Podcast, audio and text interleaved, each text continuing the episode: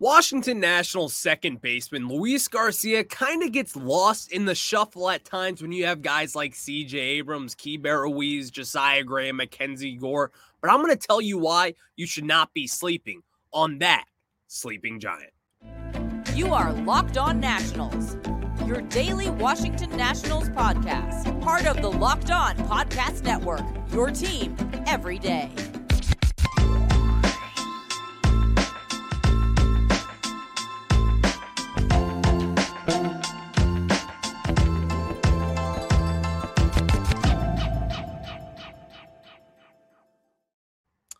And thank you for making Locked On Nationals your first listen every day as we are free and available wherever you get your podcast. I'm your host of Locked On Nationals, Ryan Clary, and this is a podcast on the Locked On Podcast Network where you get your team every day. And as we get started, today's episode is brought to you by Gametime. Download the Gametime app, create an account, and use code Locked On MLB for $20 off your first purchase. Last minute tickets, lowest price, always guaranteed with my friends over on Gametime. And as we were saying, Luis Garcia kind of gets lost in the shuffle as far as this Nationals rebuild goes. And you may be asking, well, why is that? Why are some people just kind of sleeping on Luis Garcia? Because he is someone who has been productive over his few years in the major leagues. But now he started on opening day. He's going to play 162 games. He will never be out of this lineup because of what he can be. And at glimpses, you do see some brilliance, just even in the fielding aspect over at second base. We saw him last year at shortstop, which was the way he was developed. He was not really a plus defensive fielder, you could say, especially up in the major leagues. We that is no question asked. But over at second base, there is some real desired points to where I like Luis Garcia at that second base spot. That is a plus glove, and also not even to mention a plus arm. But here's the thing that I can separate him from the pack, and it's his hitting ability. Now, just looking at the numbers, you may not think Luis Garcia is having a good year, which, yeah, you're probably right. Only batting 234 right now with a 643 OPS when he's got a career average of a 688 OPS, a 263 batting average.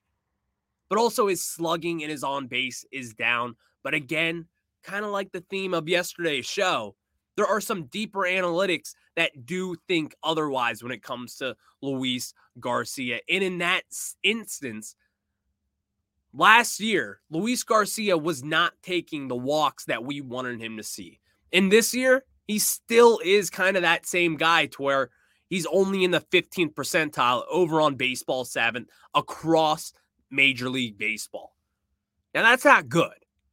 That is not good. But it's beyond that for me because I do like my second baseman. You know, let me take a step back here. Second base is not a offensive priority position. It's kind of a value to have someone like the Nationals did back in 2017 and 18 with Daniel Murphy, or even 2016, 17, and 18 with Daniel Murphy. He was the Nationals' best hitter in my mind over those few years, even considering Bryce Harper. Daniel Murphy was that guy, even over Anthony Rendon and Trea Turner. That's just my opinion. But he played a valuable second base over there to where you have a position to where it's viewed across Major League Baseball as kind of one that it doesn't really matter, right? That's what people think. And that's what people tend to believe in that you don't really need a second baseman that's going to be hitting for power or getting extra base hits. You kind of look at him as someone who's going to be batting eighth in your lineup and who's going to be playing a solid defensive second base, someone who could steal bases, even.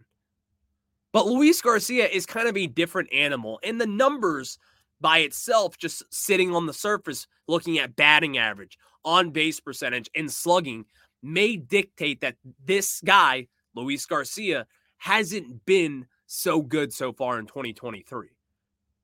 But again, I like to look deeper into the analytics because I think the deeper you go is the more wide story that you get to see, the full story. It's not just one chapter of it, it really opens up the sea and you get to see everything in that category.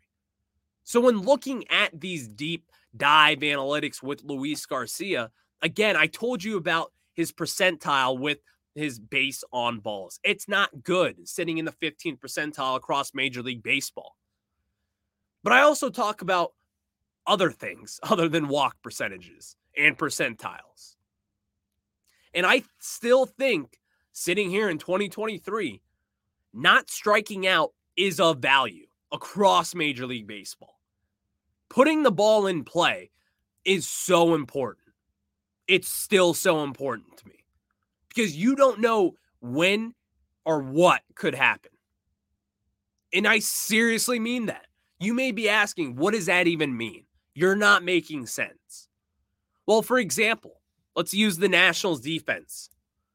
Bases loaded, runners on second and third, even. CJ Abrams boots a ball, and guess what? A runner scores. Some people may say, well, yeah, a strikeout and a ground out, no big deal, right? Well, not really in those situations, that can happen way more often than a drop third strike does, or even a pass ball in my mind. Instances like that proves that striking out is still a valuable stat to look at. And Luis Garcia is very elite when it comes to putting the ball in play. He is sitting right now in the 98th percentile as far as strikeout percentage goes, again, across Major League Baseball. He is one of the best in the business as far as as it goes when it's not when he's not striking out. And that is something to where he has proven to us time and time again that this is his value. That this is something that he can be moving forward. And then even looking beyond those numbers and adding into this putting the ball into play. His whiff percentage is in the 99th percentile amongst the top hitters in Major League Baseball. His outs above average is 88th percentile in all of baseball. Now, you may ask, well, Ryan, why aren't these translating into hits? What is going on with Luis Garcia to where it hasn't really translated into what we want yet? It's a great question. And here's my answer is that he hasn't really been able to barrel up a ball yet as he sits in that 42nd percentile as far as barrel percentage goes. Now, again, some people may just think this is a word salad, that I don't, I'm not here for the analytics, but I'm here to tell you that this is math, and math ain't lying. It never has lied, and it never will lie. These are real numbers that are broken down, that are talked about, and some people just may not simply understand it. But I feel like dumbing it down for you guys because I'm, you know, I'm pretty good at dumbing things down. I can say that.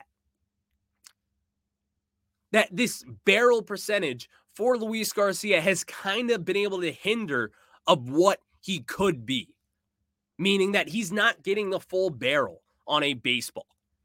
He's not getting the sweet spot. And that at some point is going to be fixed. But here's the good thing about Luis Garcia is one, moving over to second base. You don't have to worry about his defense anymore. Simply, you just do not have to worry about that. Also, I think over the few years, I think Luis Garcia has proven that he is durable and he's healthy most of the time. Most of the time. Now, of course, when I say that, and a week later he's gonna hurt his hamstring, then yeah, I, I'm I'm an idiot. But over the four years in Major League Baseball so far, Luis Garcia has been healthy. And again, he's only 22 years old. 22 years old. Think about that for a second. There are guys in the minor leagues like a Jackson Rutledge who are about 23 years old at this point. First round picks, Mason Denaburg. Guys like that are his age sitting in double A. Luis Garcia made his debut at the ripe age of 19 years old or 20 years old, actually. He literally just turned 20 years old a few days before that. Luis Garcia is no joke when it comes to a prospect. And again, this was someone who was a top 100 prospect at one point in time. I just think people get lost with guys like CJ Abrams or a Keibert Ruiz the flashy big name prospects, the former top 10 picks. And Luis Garcia kind of gets lost in the shuffle. And yes, the numbers, the slugging, the on base percentage, and all of that is not what you want it to be. But I also think these deeper metrics get to show you the real story of what it is. Because you can look at a batting average and say, ah, oh, this guy's not hitting. Well, in fact, he's not striking out at all. This guy puts the ball in play, and I will take that any day of the week over a strikeout. Any day of the week. Some people might say, well, his exit velocity is down. Yeah, you're right. He's only in the 42nd percentile for that. But is that really what we expect from a second baseman? We don't need to be have some 80th percentile power bat over at second base. That's not the asking price for that position. But what he can do is he can improve on these things. And he has the tendencies of an everyday second baseman that you want to see down in the major leagues. So that part is super important to me. Absolutely important to me. And some might say that's dumb. Well, guess what? I'm not a bright guy. So I'm beating my own drum at this point. But next, I want to talk about Max Scherzer getting a 10 game suspension. But here's what I'm going to say New York Mets fans, you're not listening to this podcast probably. But Nationals fans, we know a thing or two about Max Scherzer. What is that thing or two? Max Scherzer likes to use that sticky stuff, allegedly.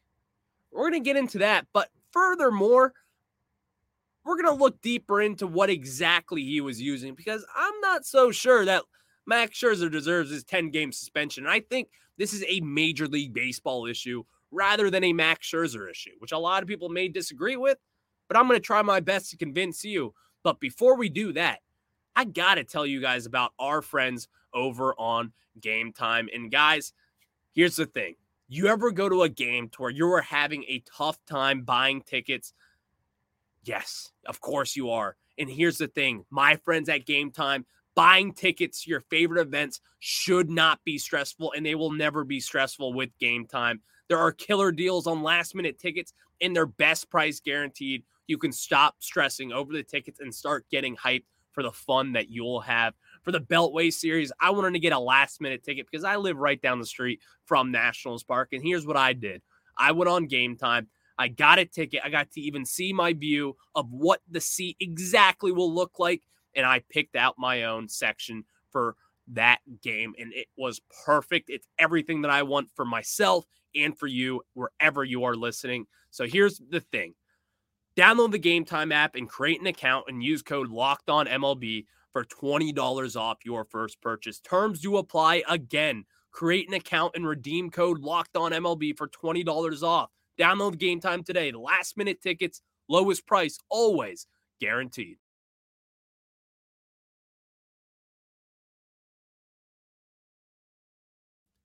And now we get into Max Scherzer getting a 10 game suspension and a $10,000 fine for allegedly finding some sticky stuff on his hand. And here's the thing about it we hear sticky stuff, we think spider tack, we think super glue, we think pine tar, whatever it may be that you think. This is not what Max Scherzer was using, and it's pretty damn obvious from these context clues. Earlier in that game, Max Scherzer or actually, let's take a step back. Phillies game, 2021. Kevin Long is chirping at Joe Girardi after every inning. He's having Max Scherzer checked in what was the first game to ever actually use that. And the reason why that he was checked is because Scherzer is kind of known to be that guy using spider tack. He was kind of the face of that pandemic along with Gerrit Cole. Those were the two guys that were like, hey, do you see his rotations per second here going down? All the spin rate, all that stuff going down? Is that really what we want? Is that really just you not using spider tack? Because obviously, all these guys refuse to say if they did or, or not. but you kind of see it because you see the spin rate, which the sticky stuff is supposed to do. So this is what I did. Earlier in that game, a few days ago, Max Scherzer was pitching in. I was looking at his spin rates. His spin rates were dead even the entire game. So earlier in the game, before he was tossed initially, umpires told him to switch his glove and to wash his hands. When they do that, they're saying, like, it's kind of like your warning, like, hey, wash your hands. Like, this is getting a little sticky out here. And then they even asked him to switch his glove, which he then did, I believe. Here's my thing. Allegedly, Max Scherzer did use to use sticky stuff. Well, back in the day, his old glove with the Washington Nationals, which he still has. Last time he was with the Nationals, was he using Spider Tack? I don't know. I'm not going to say anything. So he had to go to that second glove. What does that second glove hold? I don't know. But that glove was used in 2021. What else was taken away in 2021? Hmm. That's interesting. So, I'm not saying that this is what it is, but it's entirely possible. But now to the bigger picture of this across Major League Baseball. What is the jurisdiction in the checking how sticky your hand can be? That is my issue with this rule. Like, okay, not using spider tack that can hold a rubber tire to your hand, I understand that. Fine. Get it away. But here's the thing is Max Scherzer dumb enough to be using an illegal sticky substance to then be told to wash it off, which he does, and then come back out there with that same sticky stuff. I don't think anyone is dumb enough to do that. In fact, I don't think anyone in Major League Baseball history has done something like that. It is just outright dumb and not smart. So here's the thing Major League Baseball, you have to start cracking down on your umpires in the way that they rule this. Because at the end of the day, there's no metric to figure out how sticky your hand is or whatever it may be. You're just looking at the palm of someone's hand and just touching it and thinking, like, yeah, this is pretty sticky. Like, no, it's not pretty sticky. Jim, can you feel his hand? Is it sticky? That's stupid. And then to throw someone out because of it, how can you even teach someone to feel like, yep, this is too sticky, but this one is not too sticky? What are we doing? So here's my thing is that when you have a pitcher out there like a Max Scherzer type, probably take the benefit of the doubt saying that he is not using spider tack out there or anything illegal. The way that Max Scherzer was complaining, too, it made me believe that it was just rosin and sweat because that is what pitchers use nowadays, and that is legal. And if this is legal, which Max Scherzer did say that he will be appealing this decision to be suspended 10 games and then a $10,000 fine, which won't hurt his pocket, but whatever. It's still a big deal that you just have someone out there who is legally using a sticky stuff, whether it be the, the sweat and the rosin combo or spit. I don't know. I don't know what it is. But he was saying that it was rosin and sweat, which is a common used uh, ingredient, I guess you could say, to keep that ball not slick in your hand. And Major League Baseball has to step in and try to figure out a way to ruin this, which makes no sense to me. It makes no sense to any of us, in, at least in my opinion. Because when looking at this from not even a fan of the Mets, obviously, I don't like the Mets. I hate the Mets, in fact. What is the point of it, though? Because you're warning someone once, someone who is a legend, a lock in Hall of Famer. And then you're going to say that his hand is too sticky? What are we doing? This part just doesn't make sense to me that Major League Baseball wants to crack down on this of all things. Someone legally using the substances that they can use which is rosin, which is placed on the mound there, and sweat. Yeah, guess what? It makes it sticky. That's the point of it. What is the point of having rosin out there if you can't use it to your advantage now? That is the part that makes no sense to me. Is that when you're out there on an 85 degree day, guess what? And especially knowing Max Scherzer, it doesn't matter how hot or cold it is, he's going to be sweating. And he's going to be sweating a lot. So the whole point of this is Major League Baseball. Relax. It's too much. Have a feel for the game. Have a feel for the moment. It doesn't matter if it's, oh, this is too sticky. If you're seeing some brown substance that looks like spider tack or pine tar, fine, toss him. We know it's illegal. But it clearly was not in this situation. At least that's what we think up to this point. So, Major League Baseball, do better to our guy, Max Scherzer. Just ridiculous stuff from Major League Baseball. But before we get into previewing this Minnesota Twins and Washington Nationals series, as it could be a fun little affair between those two teams. And honestly, I kind of really like this Minnesota Twins Scott squad this year. And not a lot of people are talking about them, but I'm going to talk about them and as well as your Washington Nationals. But before we do that, we got to talk about our friends over at Ultimate Baseball GM. And Pro Baseball GM is the coolest game I've played in a long time. And I've always thought I could be a great Major League GM.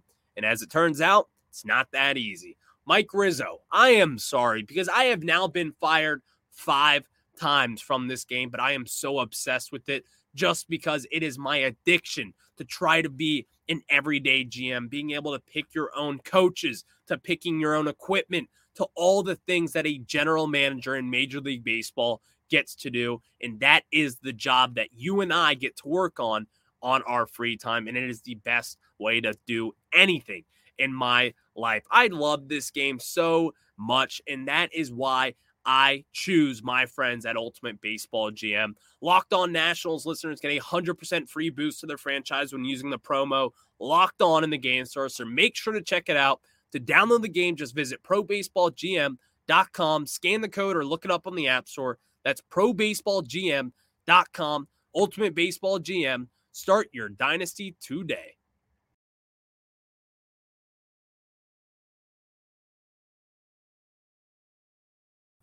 And now we get into previewing the Minnesota Twins Washington Nationals series. And in game one tonight, we have Trevor Williams taking the mound against one of the Twins aces, Tyler Mahle. And here's the thing with Trevor Williams I've talked a lot about him, how I am not thrilled with this offseason and how we signed Trevor Williams because I've said it.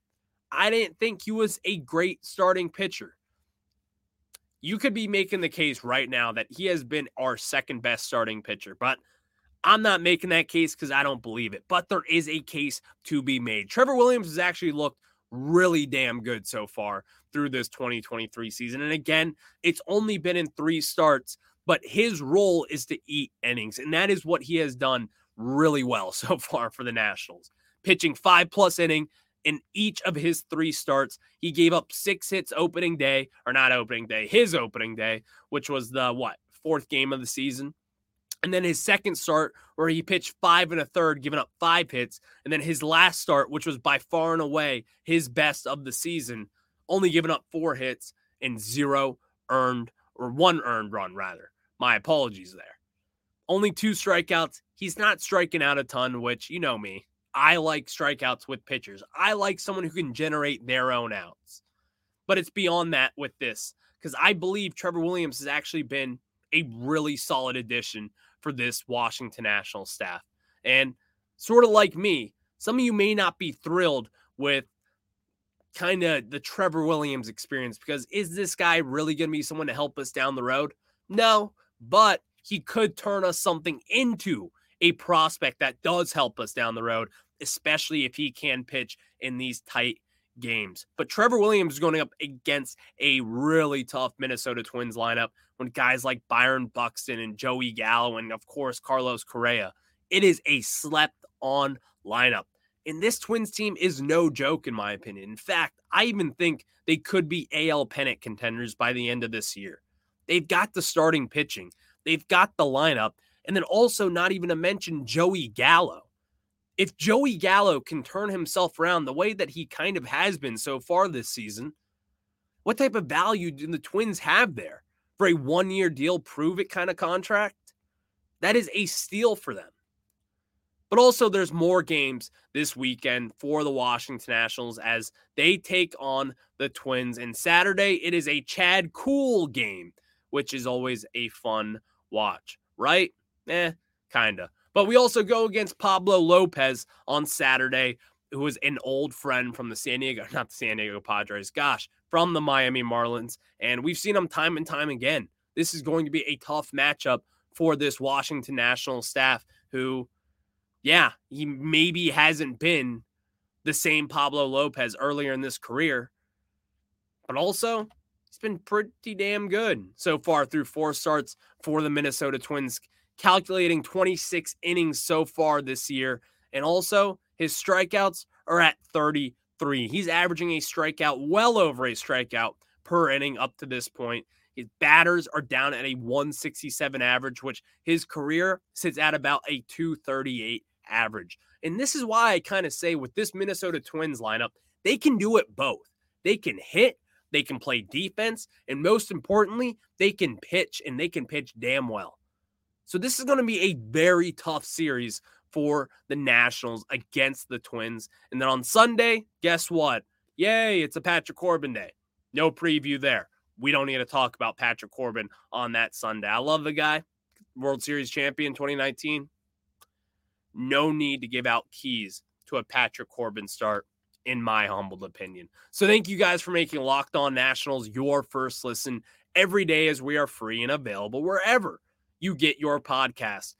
I already previewed the weekend for you guys, but on Monday, a very exciting show coming out when we have Savannah McCann talking from Baseball America on these young prospects with the Washington Nationals. We're going to get a deep dive into the farm system, some sleepers, and some heavy hitting prospects that you will want to hear about. And also, we're going to get some of the prospects who are on this major league roster and get some of her opinions on those guys and how they have progressed throughout the season and how she projects them moving forward. So, again, thank you for making Locked On Nationals your first listen. Go Nationals. You'll hear from me on Monday.